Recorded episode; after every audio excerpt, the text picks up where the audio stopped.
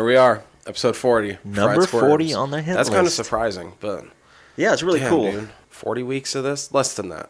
Well, no, maybe about that, because we've had to skip weeks, but... That's true. We did put out the first three all at the same time. You know, we've been going at it over a year. I mean, not number-wise, but as far as you and me getting together and watching movies and all that good stuff. Oh, yeah, I guess... Maybe not quite over a year yet, but we're right within, like... a week or two of when we first started putting all this together. Yeah, it's pretty cool, man. For sure. We're like a week off from where it would be. I didn't mark it on a fucking calendar or anything, but yeah, I know. But based on when I know some of the shit renews and how long we were talking about it right beforehand and stuff, we're like right within a week of starting in on this. It gives us a good timeline of sorts, yeah. Regardless, this is our 40th. I'm still having a good time, man. And we've got a really fucking cool episode lined up. I'm still not quite sure how we're going to talk about this. I'm just going to let it flow naturally. Yeah, it'll come to us. But for episode 40, we're going to talk about the first season of the television show Hannibal. Yeah. Which, as I kind of mentioned last episode, maybe not quite horror as much as thriller. And the TV formula is also a little bit of a procedural. It is. It really is. However, I would say damn near everybody thinks of Hannibal as being a horror character. I would wholeheartedly agree with that, given, the character itself. And the intensity and lavishness and just exquisite detail of the gore in this series, I would say owes a lot to splatter film. Yeah. Parts of this do remind me of that, because you have a... Without giving too much weight, this really does push the boundaries of primetime TV. How the fuck was this ever on TV? Dude, this was on what, NBC? Yeah, it was on NBC, so this would easily get away with being on cable networks, not a problem time. There. We're not saying it's that the top. But for your executive brands of basic TV channels. For one of the big boys. Oh, no doubt. But it goes to show, this is a really stylish show, and they do it supremely. It's not overboard. Right. God, I love this show so much. I want to talk about it a lot. Is there anything we need to get into before we jump into the guts and bolts? Not necessarily. I know you and I were getting geared up because we're getting closer to Halloween. So we're, less than a month away or close to a month away? Yeah, we've laid out the plan for the next couple weeks. Ooh. I got to decide 100% for sure what my Halloween costume's going to be, too. Nice. It's probably not going to be anything too scary. I like going more fun, but yeah, there is a chance I might go as Captain Spaulding. We'll put that in the air. That might not happen this year, but I'm going to do that at some point. I think I could do a pretty good Captain Spaulding. I know you can. But there's a couple ideas up in the air. We'll see what'll happen. That's coming up. I'm excited, though. Halloween means I'm just going to be getting down on more horror anyway. Yeah, ramp it up a little bit. In fact, we're getting close to the end of the month right now. Yeah. I think as soon as it hits October, I could right now, but I already have more horror in my life before than when we started this. I mean, we talked about when we started this. That was almost kind of the reason. We had fallen off horror a little bit, and this was a chance to delve back into something we loved. Now, it's literally a fucking weekly part of my life. So I don't really need to dive in too much deeper at this point, but as soon as October hits, I think I'm going to try to make it a point to watch at least one extra horror thing every week. Yeah, I think it's I don't have that much free time. I would like to say 2 or 3 extra horror things every week, but I got to fit in shit for this show. And yeah, we do have a lot going on outside of this. The gym and fucking petting my cat and all sorts of shit. So, but at least one extra horror thing I think a week just for it's certainly attainable. October. I think I'm going to try to do that for myself and. Maybe I'll throw up my thoughts on those things on the website. Yeah, I think it's a good way for us to start pumping that bad boy up a little bit. You guys can check out our website, www.friedsquirms.com. Anyway, let's get into the guts and bolts. Guts and bolts. Woo, guts and bolts. Guts and bolts. All right, guts and bolts, Hannibal, season TV series, season 1. God, what did we say? We're going to start with a synopsis. Yes. Good way of doing this. Good way of doing this. Let's see. Season 1 would be a good synopsis is it's a procedural that follows a FBI profiler with mental problems that both are what makes him amazing at his job and makes his job incredibly dangerous for him. He's dealing with a dichotomous mental disorders, like you were saying.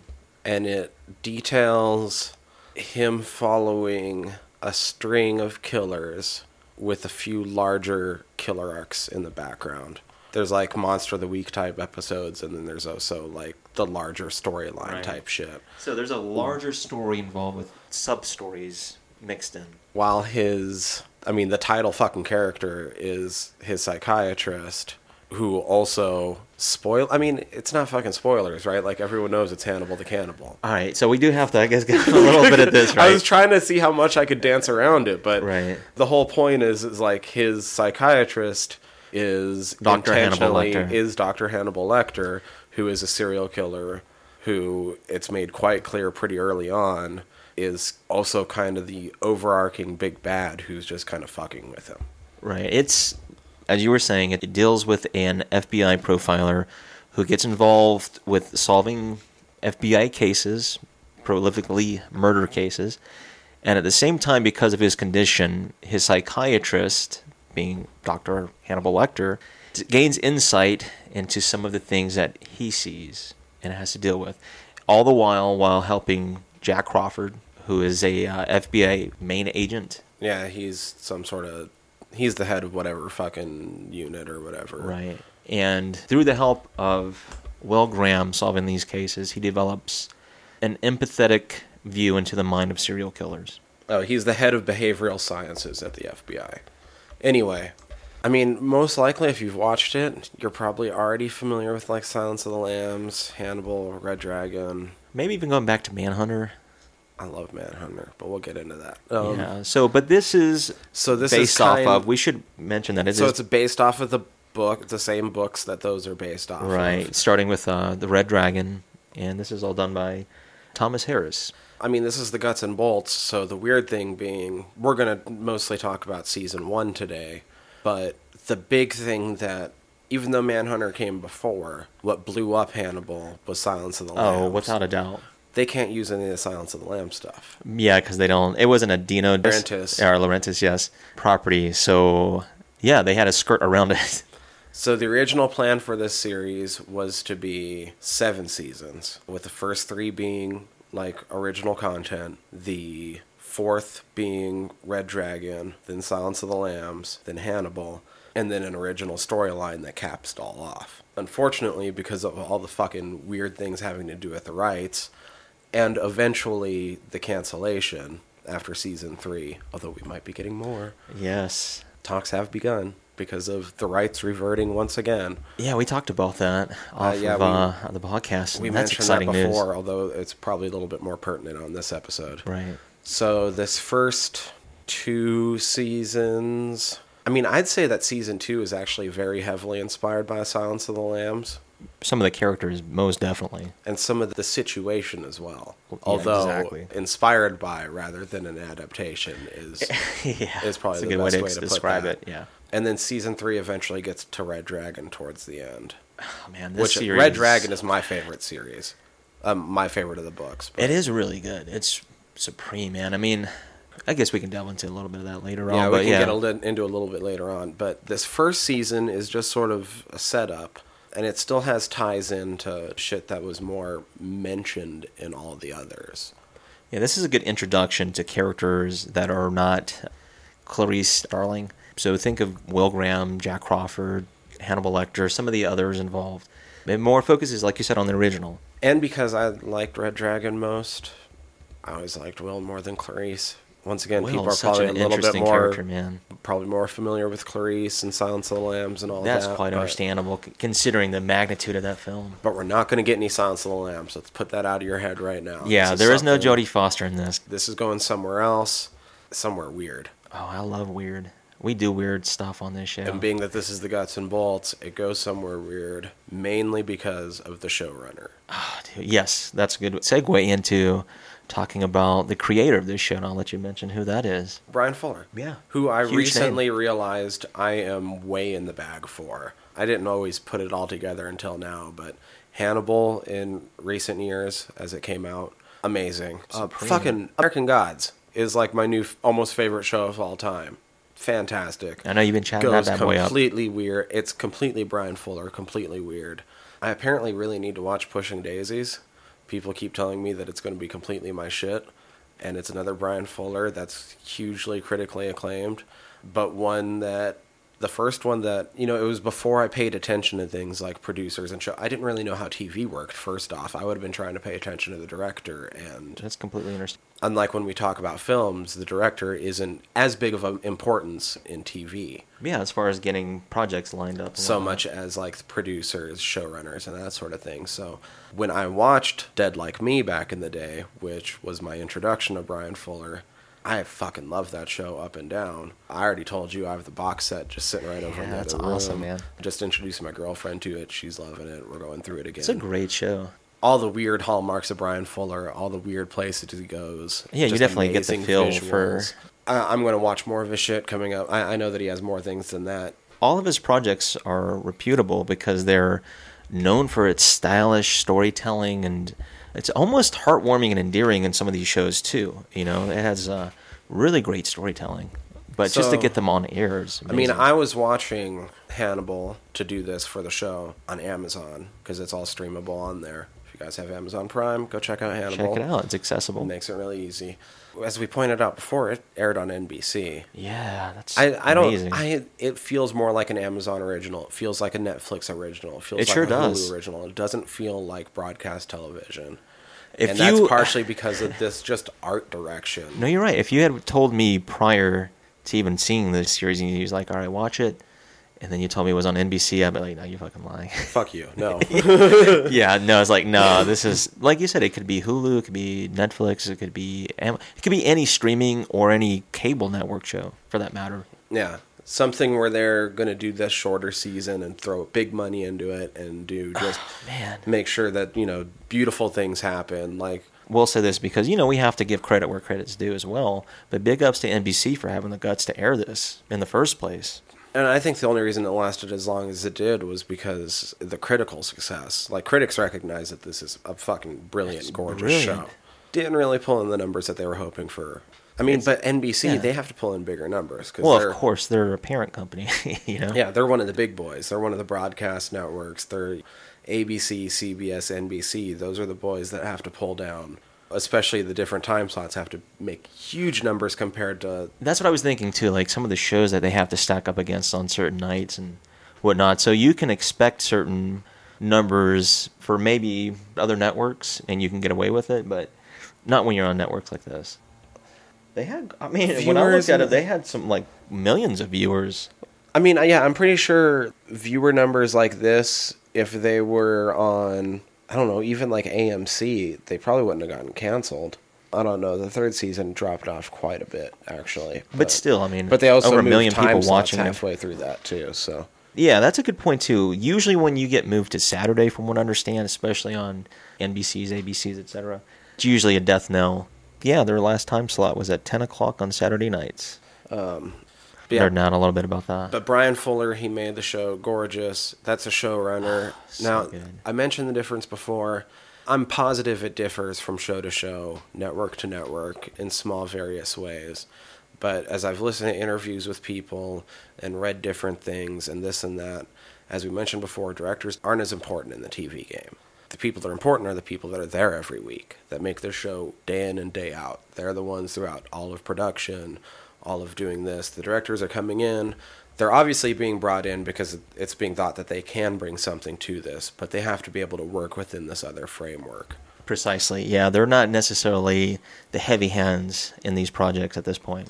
And so usually when you're looking at a TV show and you're seeing all the different producers, their title is producer, but in almost all of those cases, they're writers of some sort. And it sort of is just the hierarchy of how high up the food chain their veto power lies. Much of the work they actually have to do themselves, sort of. You're right. It's quite different from filmmaking. But when you try to get it into television series, quite different. When you look at Brian Fuller and the projects you had mentioned, there's a reason why he's having success with the shows that he pushes out. And so, I mean, I didn't take the time to really look up what a lot of these people have done, but as far as the people that were there day in and day out, it'd probably be most useful to name off the producers. Yeah, we can. The executive producers and producers. The producers, you got Carol Dunn Trussell, Michael Ray. Executive producers, Brian Fuller, as we mentioned, the showrunner. Martha De Laurentiis, Sidoni Dumas, Christophe Riandi, right. Katie O'Connell, right. Elisa Roth, Sarah Colton, David Slade, Chris Brancato, Jesse Alexander, Michael Reimer, and Steve Lightfoot. Yeah, and these are the people, like you said, in the command chain, I suppose, right, who are making sure that everything is working. They're writing, they're making sure the style is right.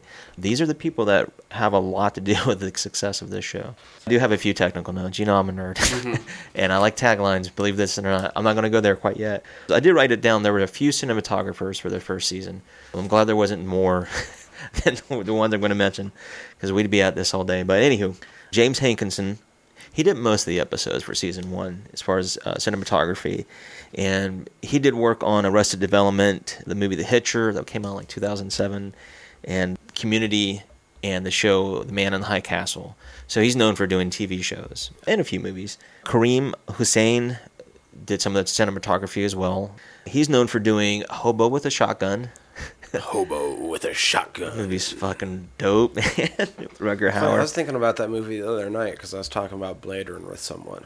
And it's Canadian, and mm-hmm. we have to do mention that this is a joint United States and Canadian project. So that's why you're going to start seeing a bunch of Canadian projects coming up and Canadian names. He's known for doing work in the movie Antiviral, this movie We Are Still Here, and ABCs of Death. Those are the two gentlemen that I had written down. So that's your cinematographer for the season. Music, actually done the entire series, all 39 episodes. It was Brian Reitzel. He's done work on Lost in Translation, Stranger Than Fiction, the movie Virgin Suicides. I was thinking about John Carpenter's Vampires when I was thinking of Virgin Suicides, because the common denominator is James Woods. Yeah, he was in both of those films. And he also did work on 30 Days of Night. There was a few editors on this, just three. Michael Dougherty, he's most notably done work on Land of the Dead. Stephen Phillipson on the show American Gods. Ben Wilkinson, The Lost Girl. And Art Jones for the movie Hard Candy and 30 Days of Night. Ooh, Hard Candy. That's a real good one. Actually, Lost Girl, I really like Lost Girl. I'll mention a name real quick, because there's a potential connection to the series, and that common denominator is Ellen Page. Ellen Page is in Hard Candy.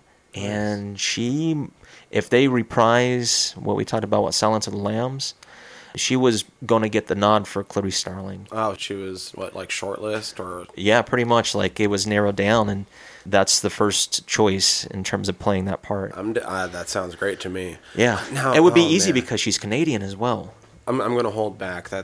We'll get into that. I mean, I know that's future tense, and yeah, perhaps. There's some things I'm curious about now that... Well, I mean, not now, but I know what you mean. Now. I know what you mean. Not in a future episode now. That's all right.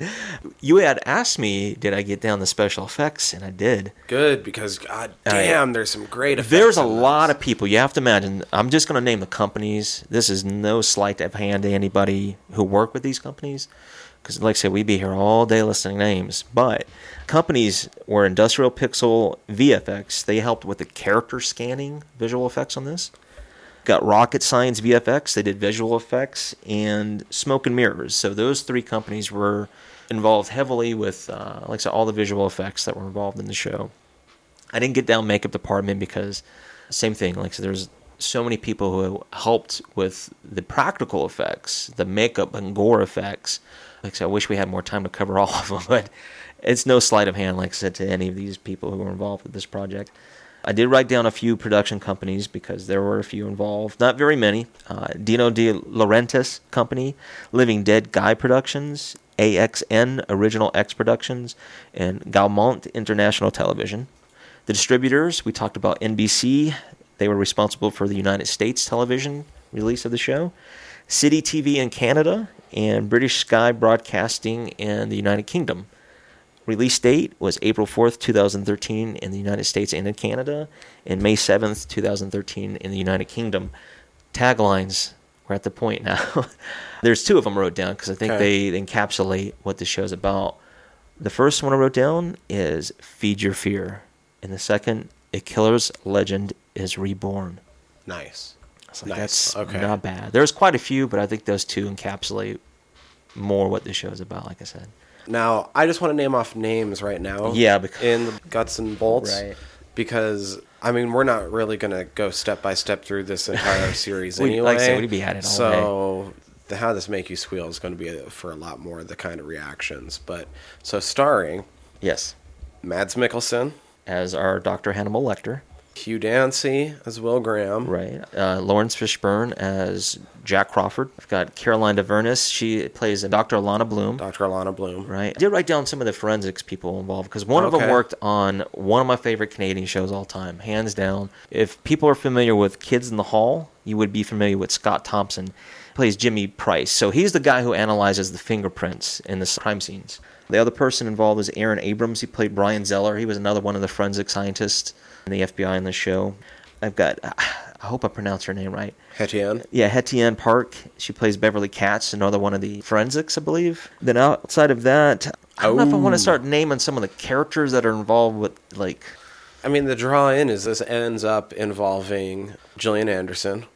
Yeah, she does play the psychiatrist to Dr. Hannibal Lecter. Bedelia Du Maurier. Yeah, exactly. Let's see. There was a few I did want to mention. We do have to mention Casey Roll. She plays Abigail Hobbs. I'm not going to mention exactly what her character is yet, but she plays a heavy hand in the first season, without a doubt. Eddie Izzard's on this show. I did want to mention him. Yeah. Oh, fuck. I love Eddie Izzard. For me, I know him more as a comedian than as an actor. It's Dr. Abel Gideon. Yes, and he has a good... oh, he has a good great part in this. He's so good in this. Oh, my God. He stands out in this season to me very much. He's good. I was just watching one of the episodes he was in before you showed up. His character, he nails it. Mm-hmm. Like, so we'll mention him. Freddie Lowndes. I've got her name. I don't want to screw up her last name. You can screw up her last name. Trostecki. Yeah, she plays Freddie Lowndes. She does a really good job. Her character actually, I think in the book, is a gentleman as opposed to her character. And it's supposed to be kind of like a disheveled gentleman journalist. And she's pretty. Let's see. I've got a few others we'll mention. Gina Torres. She plays Bella Crawford, the wife of Jack Crawford. And she's actually the real-life wife of Lawrence Fishburne. Lawrence. I've heard he doesn't like to be called Larry. By the way. Don't call me Larry. Don't call him Larry. Lawrence Fishburne. You want to hear a weird side note? I'm just going to call him Morpheus forever. His always daughter... Morpheus. Oh, yeah, that's not a weird side note at all. I was going to get to that at some point. Okay. You want to mention it right now since it's on our minds? His daughter... Montana Fishburne. Montana. Oh, man. You can go watch her. She's an adult actress. He would appreciate if you do not go watch her porn. Yeah, don't call him Larry and don't mention Montana. But his daughter's definitely in a porn. Yeah, she definitely was. Not that we know, but we know. Raul Esparza, he plays Dr. Frederick Chilton, and he's in a lot of these episodes. We did have to mention him. Anna Chlumsky is actually in this for a couple of episodes. Plays Miriam Lass. Lance Henriksen made a guest appearance as Lawrence Wells. Molly Shannon, she played another character. Mm-hmm. Thought that was cool that she was on this. I love Molly Shannon. I'm not going to mention her quite yet. I'll let you mention her. But Dan Fogler was on this as the character Franklin. Right, yeah. Oh, fucking Dan Fogler. And we talked about Balls of Fury when we talked about John Carpenter's Vampires because the only Asian guy in that fucking movie was in Balls of Fury with Dan Fogler. How fucking funny is that? So that's our second mention, or at least my second mention of Vampires Tonight. Damore Barnes plays Tobias Budge. You mentioned Gillian Anderson. Vladimir John Kubert plays Garrett Jacob Hobbs. I think that rounds out my list of characters because there's quite a few. I mean, there's really a lot. There's a lot of people in this show. It's not like we're talking about a movie. No. This is 13 episodes. So we're not going to name everyone, but those are the draws. Yeah, and like I said, there's a lot of cool guest appearances because of their work with Brian Fuller and other projects. Right. So let's squeal. I'm ready to squeal. I think we did a pretty good job of getting through the guts and bolts. Oh, warning. Oh, yeah. Never forget. The warning. Warning. It's a fucking bloody show. Yes, it is. It gets to be kind of a mind trap. There's a little bit of violence. I don't want to mention that quite yet. There's a really fucking good whole sequence of that involving two characters specifically. I'll mention that later. Yeah. There's some fisticuffs. There's some fisticuffs. There's a little bit of violence, but gore, mostly blood. Like After Effects. You see crime scenes and shit, but they're fucked up. This is not for the faint of heart. No. Even for a television series, this is not for the faint of heart. No, not at all. So there's your warning. Otherwise, it's pretty just... Yeah, like I said, if you're familiar with Silence of the Lambs, Hannibal, etc., then you'll be comfortable and in the zone with this television series. And yeah, now let's squeal. Let's squeal! How does that make you squeal? We were mentioning we were squealing, right? Oh, I guess we're squealing. No, I'm excited to squeal about this. I am as well. So, as I started to rewatch through this, because I've watched first season a couple times, I'm excited because we've actually decided that we're going to go through the entire series over the next couple weeks. Just so you guys know already. Whatever. Yeah. Because I've still never finished it. I've still never finished season 3. Ooh. However, I have seen season 1 like 2 or 3 times now. And I was thinking about it, and I kind of think I'm almost the perfect audience for this, in that I read the books a couple times each. Okay. But the last time I did that was probably when I was like 16 years old. I might have reread Red Dragon when like my freshman year of college, but it's still been a while. So while I can recall certain details here and there, they're not super there, they're not super implanted. But it means that I can still catch the references whenever they're brought up in the show.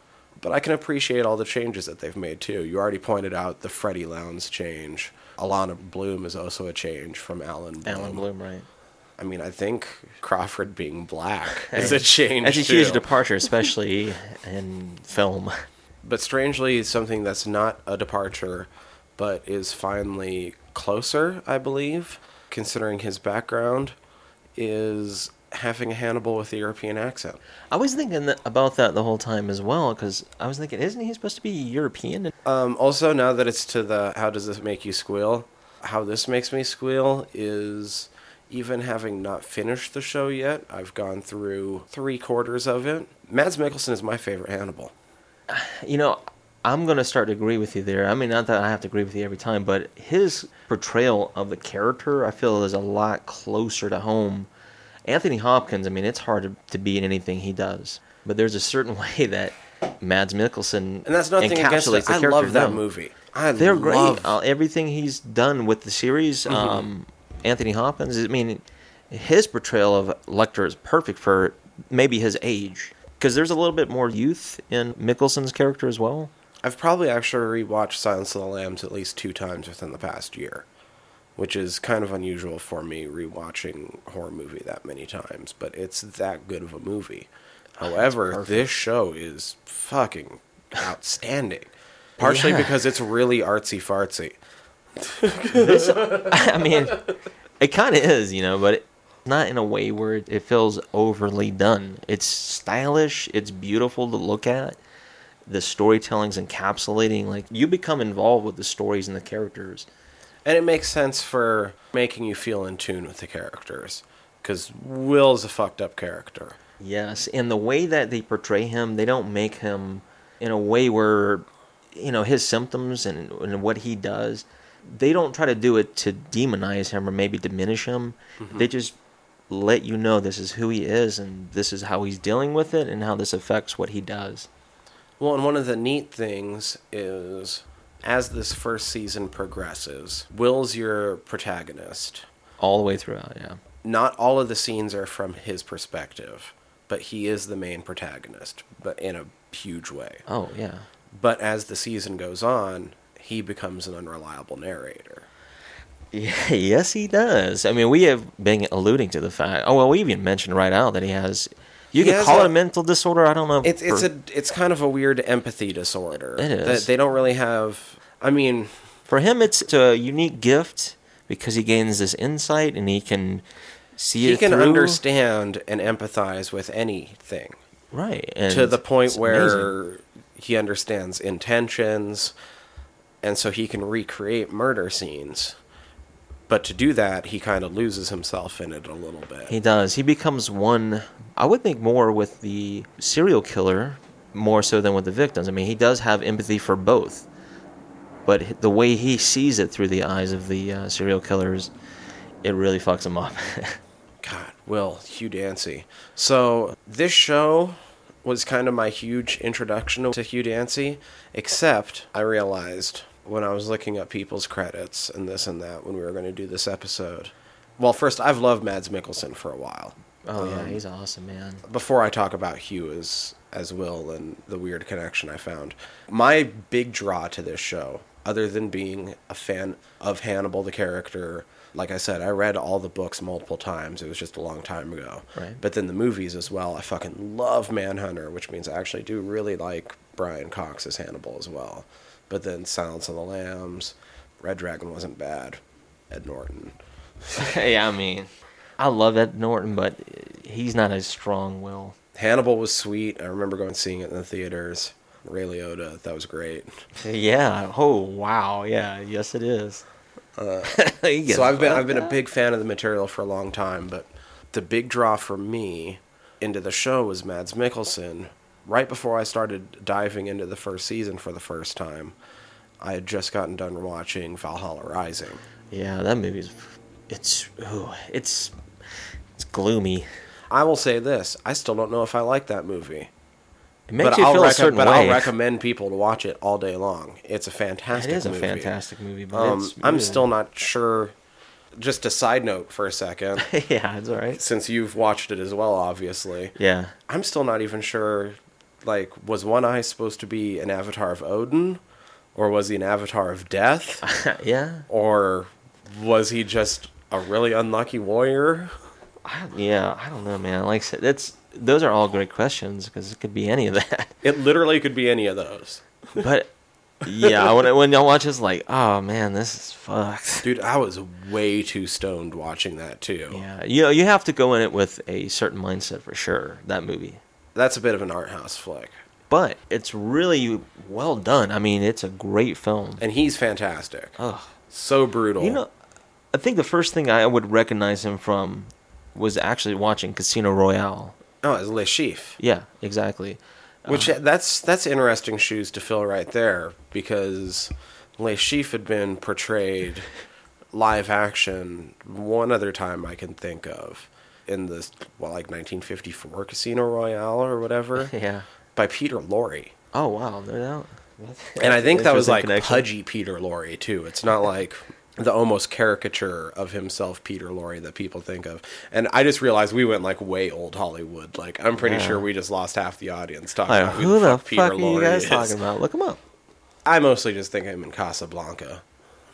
Reek, you must help me, Reek. You must save me, Reek. Yeah, he's a memorable person, for sure, if you've seen him in film. And then Mads Mikkelsen stepped into that role. That was huge. But what I first remember him from, which is the weird crossover, was 2004 King Arthur.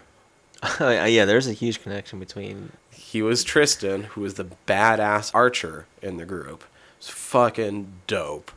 I'm a huge King Arthur nerd. Like, I have Le Morte d'Arthur sitting within arm's reach in my bed. I have a couple books on some of the possibilities of the historical Arthur sitting up at my bookshelf.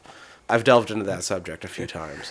And so I was super excited when the movie came out, even though it wasn't that great of a movie. It was still just cool because it was on my mind at the time. And he was a badass in it. And I had no idea that that's also where I would have seen Hugh Dancy for the first time, because he was Galahad. Exactly. And yeah, that's how both of these gentlemen are involved with this project. I believe it was a recommendation from Hugh Dancy to get Mads Mikkelsen to audition for the part of Hannibal Lecter, and because of that film, worked out for both of them.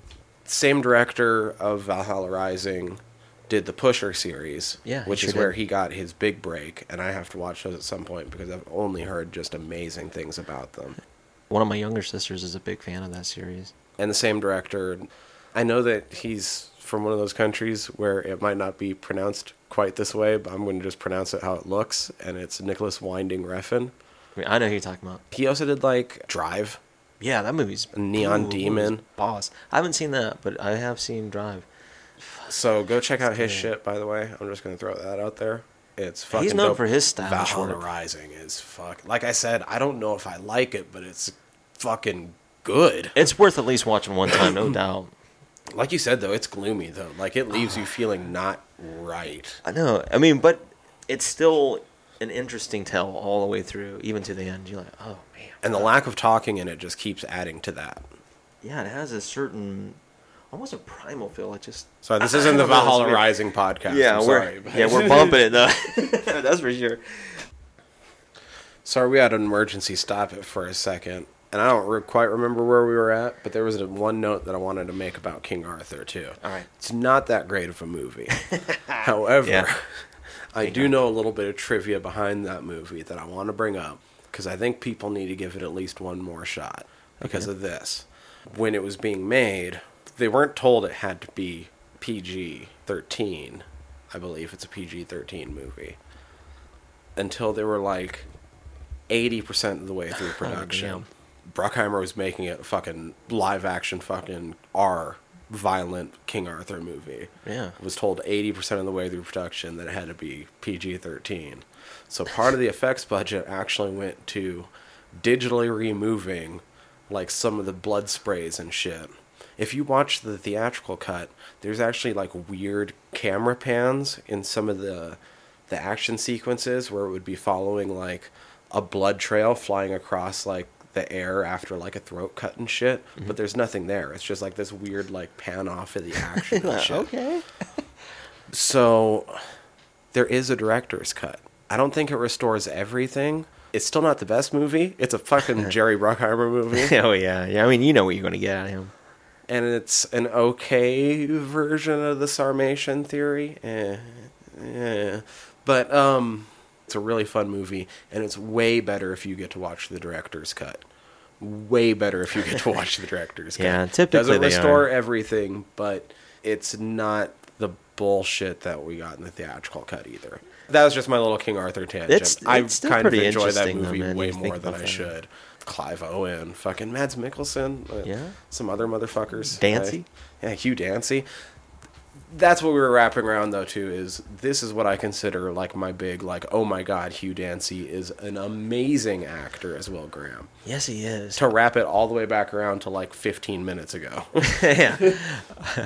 But, you know, you're absolutely right. His take on this character is brilliant. And that's, you know, I know we've been pumping this show up and these characters up and people up, but watch it for yourselves and you will see how he encapsulates that character. He does it brilliantly. I mean, we're in the squeal section, so we can talk spoilers, even though we haven't really talked much of the overall plot or anything yet. But in the late stages of the season, when his brain swelling is getting really bad to him, and his hallucinations are getting really bad. Rampant.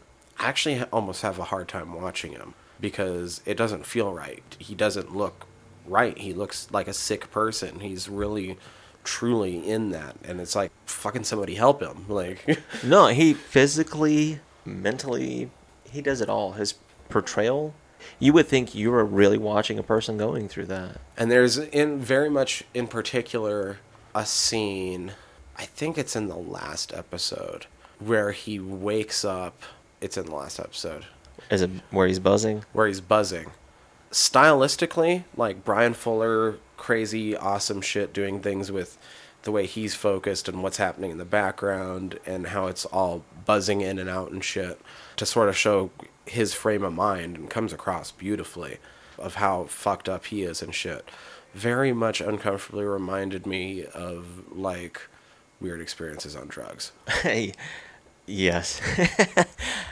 It does have a like almost an interesting take. So it was like, oh shit, like because of the way everything was lit and how stark it was, and sort of how he was superimposed into it, and almost as if it still existed without him and shit. Yeah, he's either leaving something behind or entering a different realm.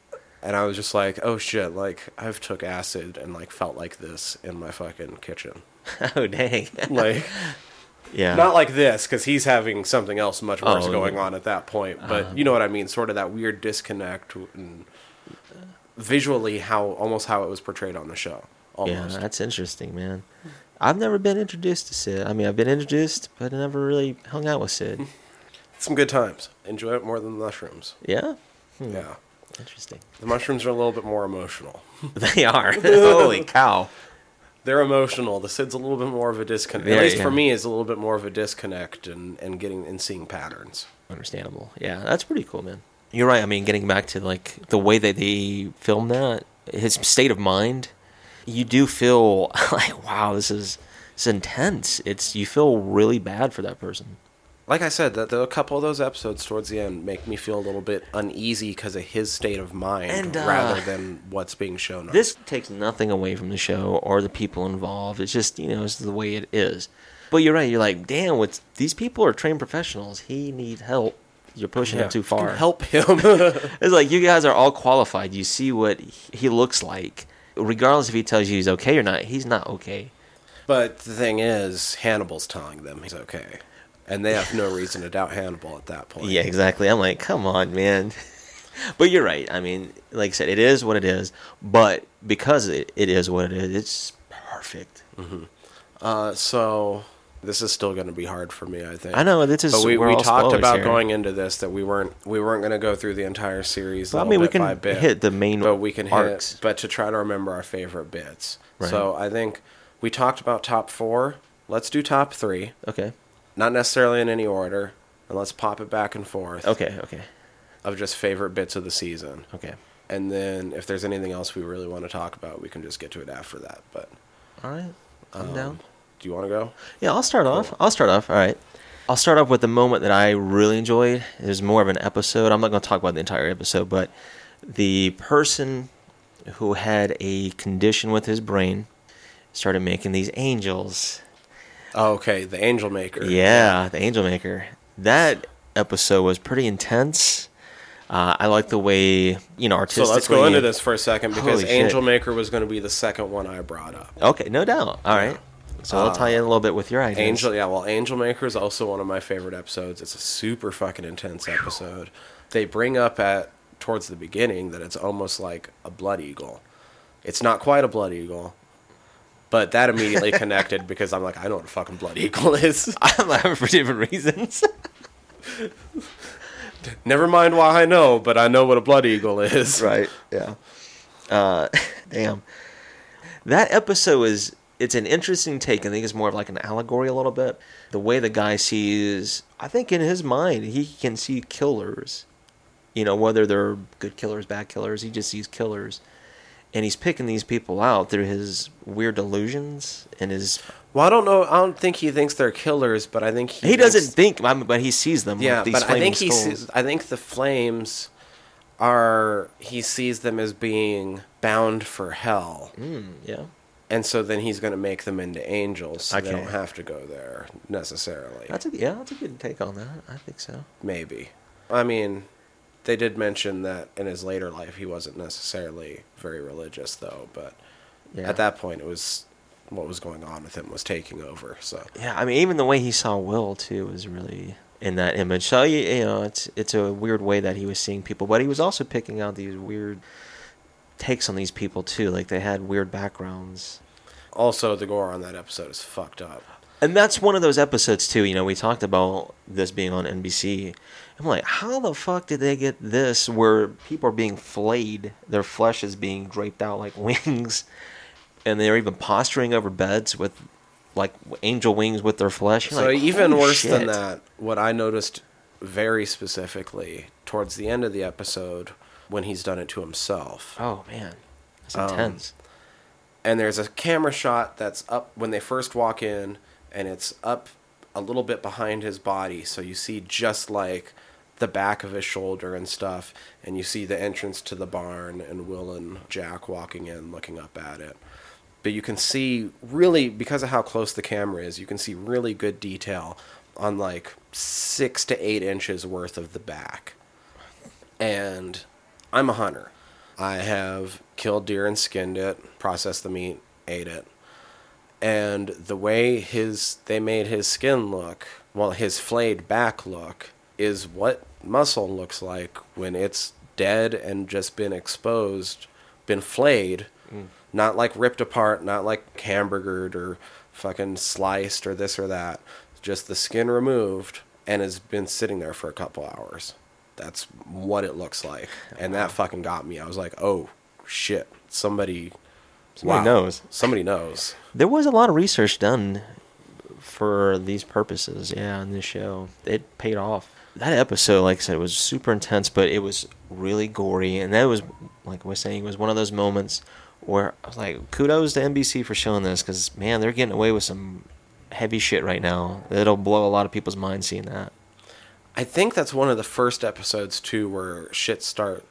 I might be wrong.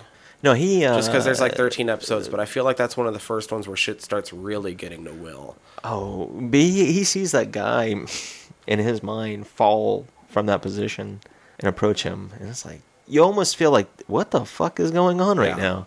It's not what it appears to be. Is that when he put together what Abby did? Because he stabs the guy when he walks up to him, right? In self-defense? Oh, yeah. I think you're right. It's weird. At least in his vision, he does. He does have these moments of these weird clarities, I suppose, where he's tying in like these different moments that he's been affected by. He just doesn't know how they're connected quite yet. But yeah, I think that is one of those moments where he's starting to realize. And it's like, I kind of ended up hijacking your moment a little bit. No, it's okay because one of your twos. Yeah, number two. Yeah. So I won't say this is my number one, but that's one of my moments. You were right, yeah. It was going to be the second one I was going to bring up. But I really do like that episode a lot. Because I'd already figured out that the first one I was going to bring up, as long as you're done with that. Yeah, no, I'm okay with that. Is the one that I always try to sell people on the show on. Partially because I couldn't believe fucking NBC did it. And it's maybe not even as graphic as The Angel Maker, which came earlier in the season than the part I'm thinking of. Okay.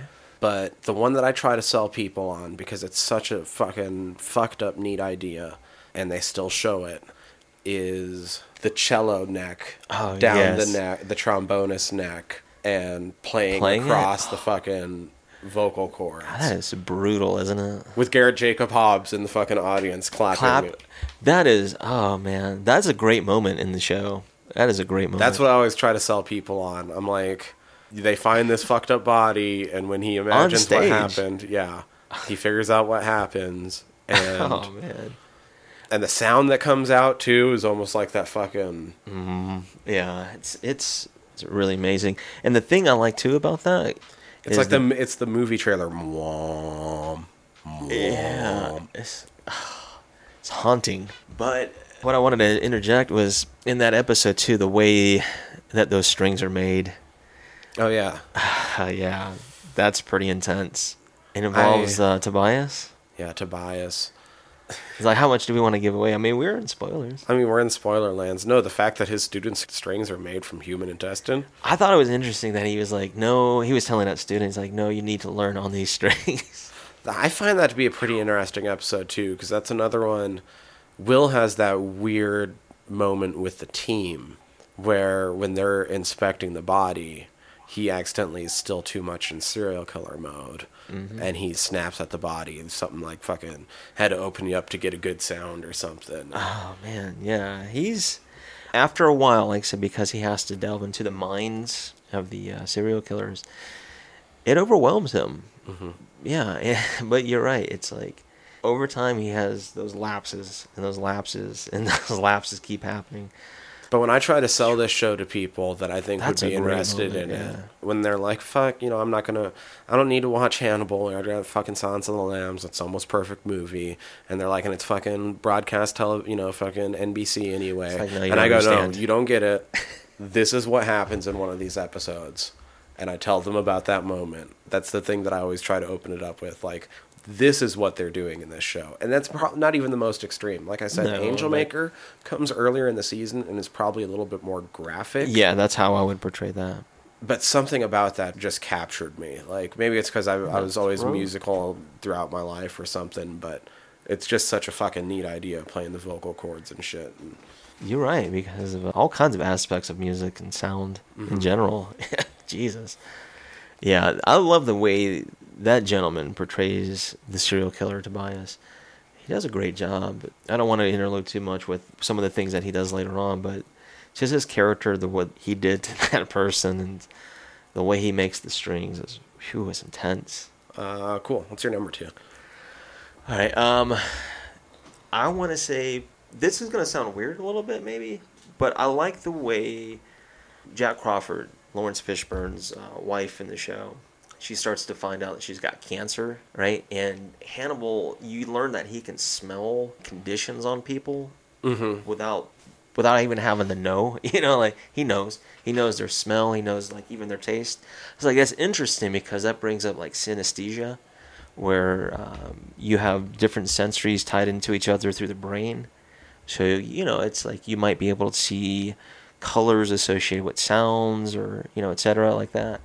But he's starting to have those moments. You're like, holy shit, because he can smell what's going on with Will. He can smell what's going on with Bella.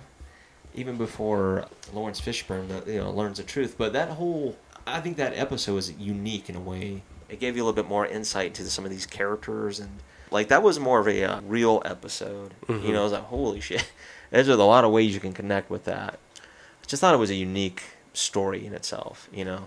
I can't remember the exact episode, or like what it was centered around, but I think that was kind of a realization of like everybody's dealing with certain ways. Like, I think that's how they were finding out about the serial killer in that way. There was a guy that was dying from cancer, mm-hmm. and he kept pushing away, and they found out through his wife, and that's how Jack Crawford learned about his wife. Right. I was like, whoa, it was kind of an interesting way how they were. They do a good job of paralleling stories. Yeah, I thought it was real. I mean, mm-hmm. they do that throughout the entire series, but that one gave you a little bit more empathy for the characters, so that way mm-hmm. you were more attached to them, maybe emotionally. I thought that was an interesting way how they did that. It was almost a kind of a daring way they did it too. So maybe that's the writers or the creators or whoever were involved. Like, they were telling a bigger picture here. All right. It's kind of cool. Let's see. That's what I say. It's a weird moment that I like, but I like that. Right. Nice. Let me think. Oh, I'll move my number 3 to number 2. All right. Since my number 2 was your number 1. Okay. We'll come up with 6 points total still. So I'll come up with another one. But so I'll move my number 3 to my number 2 for now, and I'll think of one while you go over your last one. So my number 3 was going to be, I love the whole sequence, and it stretched over a little bit of different parts of the episode, but the whole sequence of Hannibal preparing his dinner party. I like the story, like how each dish has a significance. I mean, I wasn't even thinking at that point. Right. Just, the preparation. I really like. I've realized in recent years that I very much like watching characters on TV who are competent. Yeah, that's a good point. The best parts of Breaking Bad were when they were cooking meth. Yeah, they were. Those parts are serious. Fucking brilliant. Yeah. Because you truly understand like just how good they are at what they do. And they did a brilliant job of showing that. And one of the things that Hannibal is brilliant at throughout the show is cooking, and it's shown in every episode. It's awesome. But that particular episode, he's laying out an entire fucking dinner party. Yeah. And you get to see little bits of him making almost every dish throughout the course of the episode. But you also have, in the subplots, them finding all these bodies that have to be the Chesapeake Ripper but aren't showing any of the normal signs, and it's because he's having to just... I mean, he's throwing a party. He has to get the parts from somewhere. He needs the specific parts from specific people. Mm-hmm. Yeah, and he has... And he's not doing it like he normally does. He has so much time, so he's basically just rushing through and getting... That whole sequence, like you were saying, it's really cool the way they shoot it, too. Oh, it's so, so beautiful. All the dishes he makes throughout the show are beautiful. Yeah, they are. That dinner party, though, by the time it's done, just a wonderful spread. Yes, I have to warn you. God, this show makes me hungry. As a side note, this is going to sound kind of fucked up, but I thought it was just something kind of neat to do. Yeah. Every time I sat down to watch the show, I made sure to be eating food with it. There's nothing wrong with that. And I made sure that pork was included in the dish. Because a long pig being human. Yeah. Jesus. Most of the time it was bacon. Last night it was like pork loin. I mean, you got to go with what you know. Yeah. Oh, that's cool. Well, it's no surprise. Like I said, we are in the spoilers. But Hannibal being a cannibal and preparing all his dishes. And the way it's presented, like you said, you're like, wow, this looks super appetizing. But then you have to realize like what it really is. Yeah. Say like...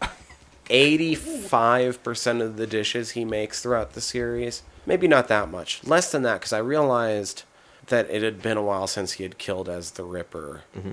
I mean, he was the Shrike copycat as well, but he wasn't taking as many trophies. So towards the beginning of the series, a couple of those dishes aren't human. And there's at least one dish he makes directly in front of his surgeon friend. Okay, or no, his neurosurgeon friend. Right. That's not human because you can see the pig leg. He's cutting it, yeah. But otherwise, 80% of the meals he makes on screen are implied to be human throughout the series. Yeah, various organs and bits and pieces, yeah. But the way they portray him cooking it, it's not like he's doing a disservice. He is honoring it in a magnificent way. Just. And they're filming the entire time, and it's brilliant. It's awesome. Well, I was going to say, that's the weird thing, because, like, for me, it's a very weird dichotomy, because that looks like some of the most brilliant dishes I've ever seen in my entire life, but I know that they're serial killed humans. You, on the other hand, because you're a vegetarian. Yeah. Does the dichotomy come across as much, or do those dishes still look pretty fucking delicious? I mean, because I don't eat meat, it's like, it doesn't bother me that they're doing this. Right. You know, but it's not appetizing to me. It's like, I don't want to sit down and eat that. Mm-hmm. But the way the visual representation, you know, the whole preparation, I can appreciate that. I worked in kitchens. I've done all that stuff. I appreciate the art of what he is doing, and then knowing the fact that he's feeding these things to people along with eating it himself for various reasons. That's like, I love this. This is horror. This is what horror is. I mean, come on. I got nothing against that, but I don't want to eat that with him. Texas Chainsaw 2's prize-winning chili. It's like, these are reasons. These are reasons why I'm glad I don't eat meat right now. You know, like I said, it doesn't offend me or anything like that. Yeah, I didn't think it offended you. I was just wondering. But it's not really appetizing. I was wondering if any of them looked good enough that even you were like, you know what's maybe funny? That one. No, no. There was one moment that I thought was funny. Since we're talking about this, Freddie Lowndes, her character, you know, she's vegetarian, and he makes her this salad. I'm like, that looks exactly what they would make for fucking vegetarians. Like, just give them a bunch of fucking different leaves. She's like, this might be the best salad I've ever had. Like, you lying bitch. But it's like, it doesn't offend me. I just thought it was funny. Yeah, that's what I got for number 2. All right. It's hard to round up top 3s. This is what I liked throughout the series. I liked how Will kept seeing the stag.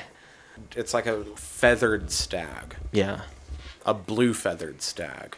Actually, what I was going to bring up as my number 3 was the use of color throughout the series. Oh, there's a lot of visual representation throughout. Red is used in like 90% of the scenes in the series, either somewhere in the scene. Yeah. Not everywhere, but somewhere in the scene. But one of the things I was going to bring up that ties into the stag is, maybe it's just me, I'd have to watch through maybe one more time just to be absolutely sure of this. But it seemed to me in the last 3 episodes, Will's going super insane, but at the same time, he's starting to put some of the weirder pieces together. Yeah, he's seeing the bigger picture now. And he starts figuring out that the Ripper is the Shrike copycat, basically. Yeah, and as he starts getting closer to that, the stag, and especially in the last episode, turns to the horned human. Yes. Like the blue horned human. Yeah. And as he gets closer and closer to the truth, it seemed to me, along with the red in the background and splashed throughout scenes, that they start making Hannibal wear blue more and more as Will figures it out. Yeah. He doesn't do it as much towards the beginning, but I noticed like the last 3 episodes, he was almost always wearing something blue as Will was starting to put it together. There are interesting ways of how they're using that. That's a brilliant use of color schemes. That whole dreamy sequence he has, you're kind of unsure of why he's having these at first, especially with that large of a stag. Like, he's seen a lot of antlers for apparent reasons in this show. Is that it? But then I kept seeing the statue of that stag in Lecter's office. It's like, it's his subconscious telling him this is a connection back to your doctor in a weird way. And then the fun thing, going into one of my favorite myths, because like I said, I got into horror first off from the myth side of things, and reading about like folklore and the occult and stuff. The human stag, the blue human stag, I'd have to look it up to where he confirmed it, but it was confirmed later on by Brian Fuller. Spoilers, if you can follow the symbolism throughout the show, it's very obviously Hannibal this entire time. It's Will hunting down the truth about him, and it's as he discovers the truth, that's when he that it takes human form rather than just prey. Yeah, he starts to use these unique metaphors and analogies, like whether he realizes it or not. Like he has a moment with Abby where he asks her, you know, whether she's prey or she's lure. But that blue cannibal stag human out in the woods right. is a Wendigo. Yeah, perfect. That's exactly what it's supposed to be, as per Brian Fuller. That's in some interview or somewhere. I do know that he pointed that out at some point, but even without that, symbolically, it all fits. Yeah. And he kind of puts it together by the last episode. Yeah, he just hasn't said anything out loud yet. It is a unique way of finding out things, you know what I mean? Through that whole, I don't know, just the empathy, and then having to deal with the way he's being manipulated into actually having to deal with that. It's brilliant the way they do that on film. One of the things I noticed this past time through, too, that some of the brilliance is that if they weren't able to pull off how it affects Will and like the dream sequences and the visual symbolism and all that so well, mm-hmm.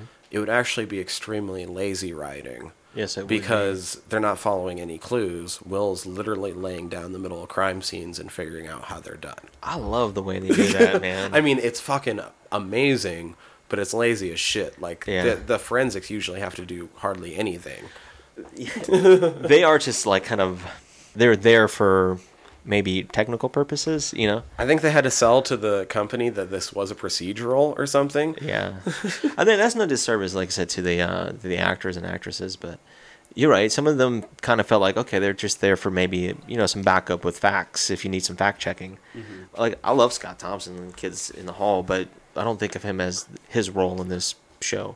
He does a good job. Maybe it was more like they understood that they, unlike some other shows that really do get lazy. But they were competent, yeah. They couldn't have Will and Hannibal be experts on everything. Yeah, that's a good point. They still had to have other resources. Yeah, like so you had to be more procedural. Like, yeah. Because, I mean, Hannibal alone is quite the expert across the board on many things, but he has the backstory that backs it up. Yeah. And that's why he's around to begin with, really, is because he's that well-known, that well-respected. In the community. Mm-hmm. Yeah, in his community. You know, it's hard to boil down top three because I look everything how they started it. I was telling my brother. I was going to say what was going to be an honorable mention that I was just going to bring up, but because we shared a number two, mm-hmm. I'll just bring up as my number three is I love the two Dead Like Me references. Yeah, I know what you mean. Because I'm a huge, as I already pointed out earlier, I'm a huge Dead Like Me fan. So if somebody out there wants to know this little bit of inane trivia, Crawford's trainee that gets killed, Miriam Lass, when they first say her name, they say her full name, Miriam Regina Lass.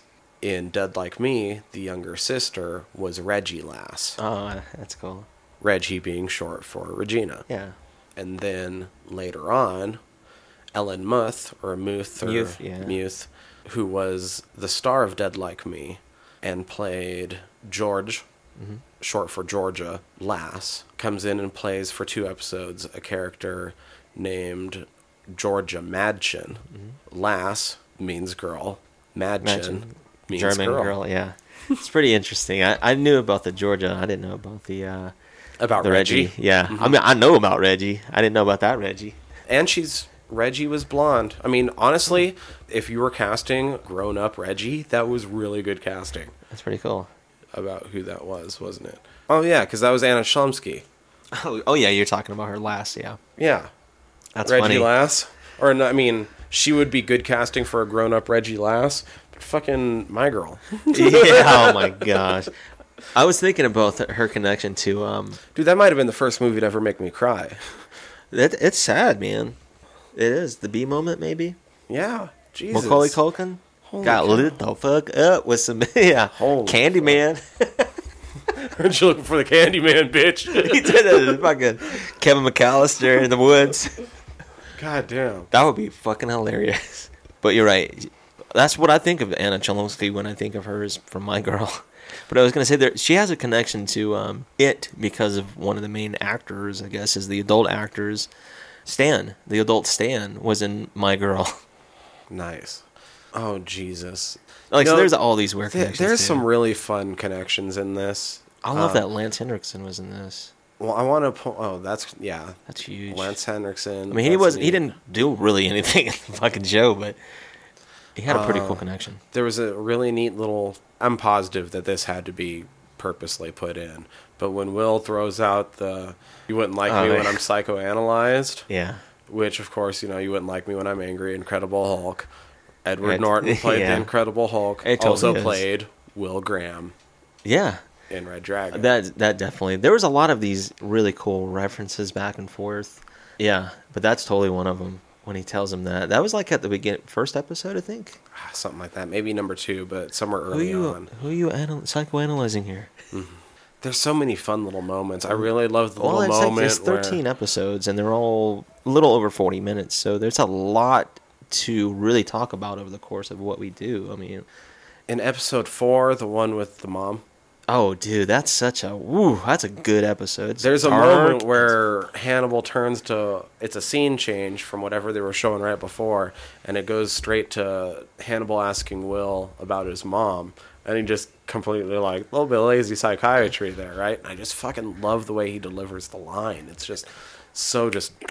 Yeah, like, God damn it, like, really, like, you're doing this shit? Like, all these moments they really feel genuine, right? I feel like all of their portrayals, even some of the, I guess, side actors who are in this, I mean, they don't play huge parts. They might be like one of those serial killers. They're only there for an episode or two, but they do a good portrayal of that character. God, we've barely even touched on the plot either, really. But yeah, I mean, you want to fucking watch it. What I want to say here is, plot-wise, I mean, this is the spoiler section, but I'd rather, like, encourage people to watch this. Yeah, definitely watch it. But by the end of this, Will's getting locked up. Yeah, in a big bad way. Will's behind bars. Hannibal's free. And there's a really unique tie-in and the reversal of their fortunes in that scene, or in that sequence, yeah. Mm-hmm. No Migs, though. I was really hoping there'd be a Migs. The way that they focus more on Will Graham... through the manipulation of Hannibal, it's a unique telling of this story. Your protagonist becomes more and more of an unreliable narrator throughout the series, and by the end of the first season is very much in prison. Yeah. Or in Chilton's place for the criminally insane. Yeah. Yeah, he gets fucked up. Yeah, poor Will, man. But Hugh Dancy, hats off, does a great job. Mads Mikkelsen, hats off, does a great job. Eddie Izzard, man, gosh. Fucking fantastic as Abel Gideon. Sinister. I mean, he's in like 4 or 5 episodes, maybe. Yeah. Maybe not even that many. Maybe 3 or 4 total. I'd say around 3 or 4, maybe. Fantastic, though. Very witty, funny, charming, actually. I would feel remiss if I don't mention this really quick. I told you that there was an actress that we had mentioned in an earlier episode that we did during our slasher run, and she was in Tucker and Dale versus Evil. She was the B.O.T. Blondie. Right. And she was one of the victims of the mushroom guy who was the pharmacist. Right. That was neat, too. Yeah, I was like, oh, we had talked about her? I forgot she was in this. But yeah, she was one of the victims. I was like, yeah, that's cool, dude. Because this is a Canadian project, so you start seeing these unique actors and actresses start popping up. And you're like, oh, I know why you're in here. I did like the fact, like I said, they used Molly Shannon as the mother in that whole... episode that involved the kidnapping. Dude, that was so dark, dude. It was. So it was depressing, too. It had to do with, like, being the black sheep of the family. Oh, and one other thing I wanted to touch on real quick, though, was Dan Fogler was kind of weirdly creepy cool, too, in this. He did a good job. You felt sorry for him, but then you also can kind of see it through, like, I guess the sociopaths have to deal with, like, being... disassociated from people and not being able to have a real friendship, while this guy's looking for a unique friendship that he finds the sociopath.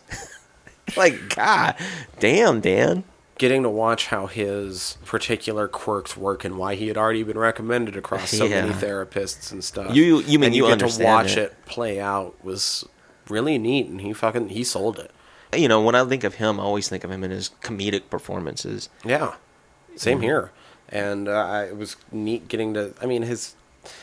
He still looked quirky, man. He was comedic, but not intentionally comedic. No, it wasn't like, ha-ha funny. It was kind of funny, but it was kind of darkly funny just because it was kind of a weird, fucked up situation that he was putting Hannibal in, and just his particular weird stalky habits. And he was kind of creepy McCreeperson, but... He was super creepy McCreeperson, but it wasn't in a harmful way. It was just... He was an awkward person looking for a friendship, and he didn't know how to go about doing it. Does weird shit.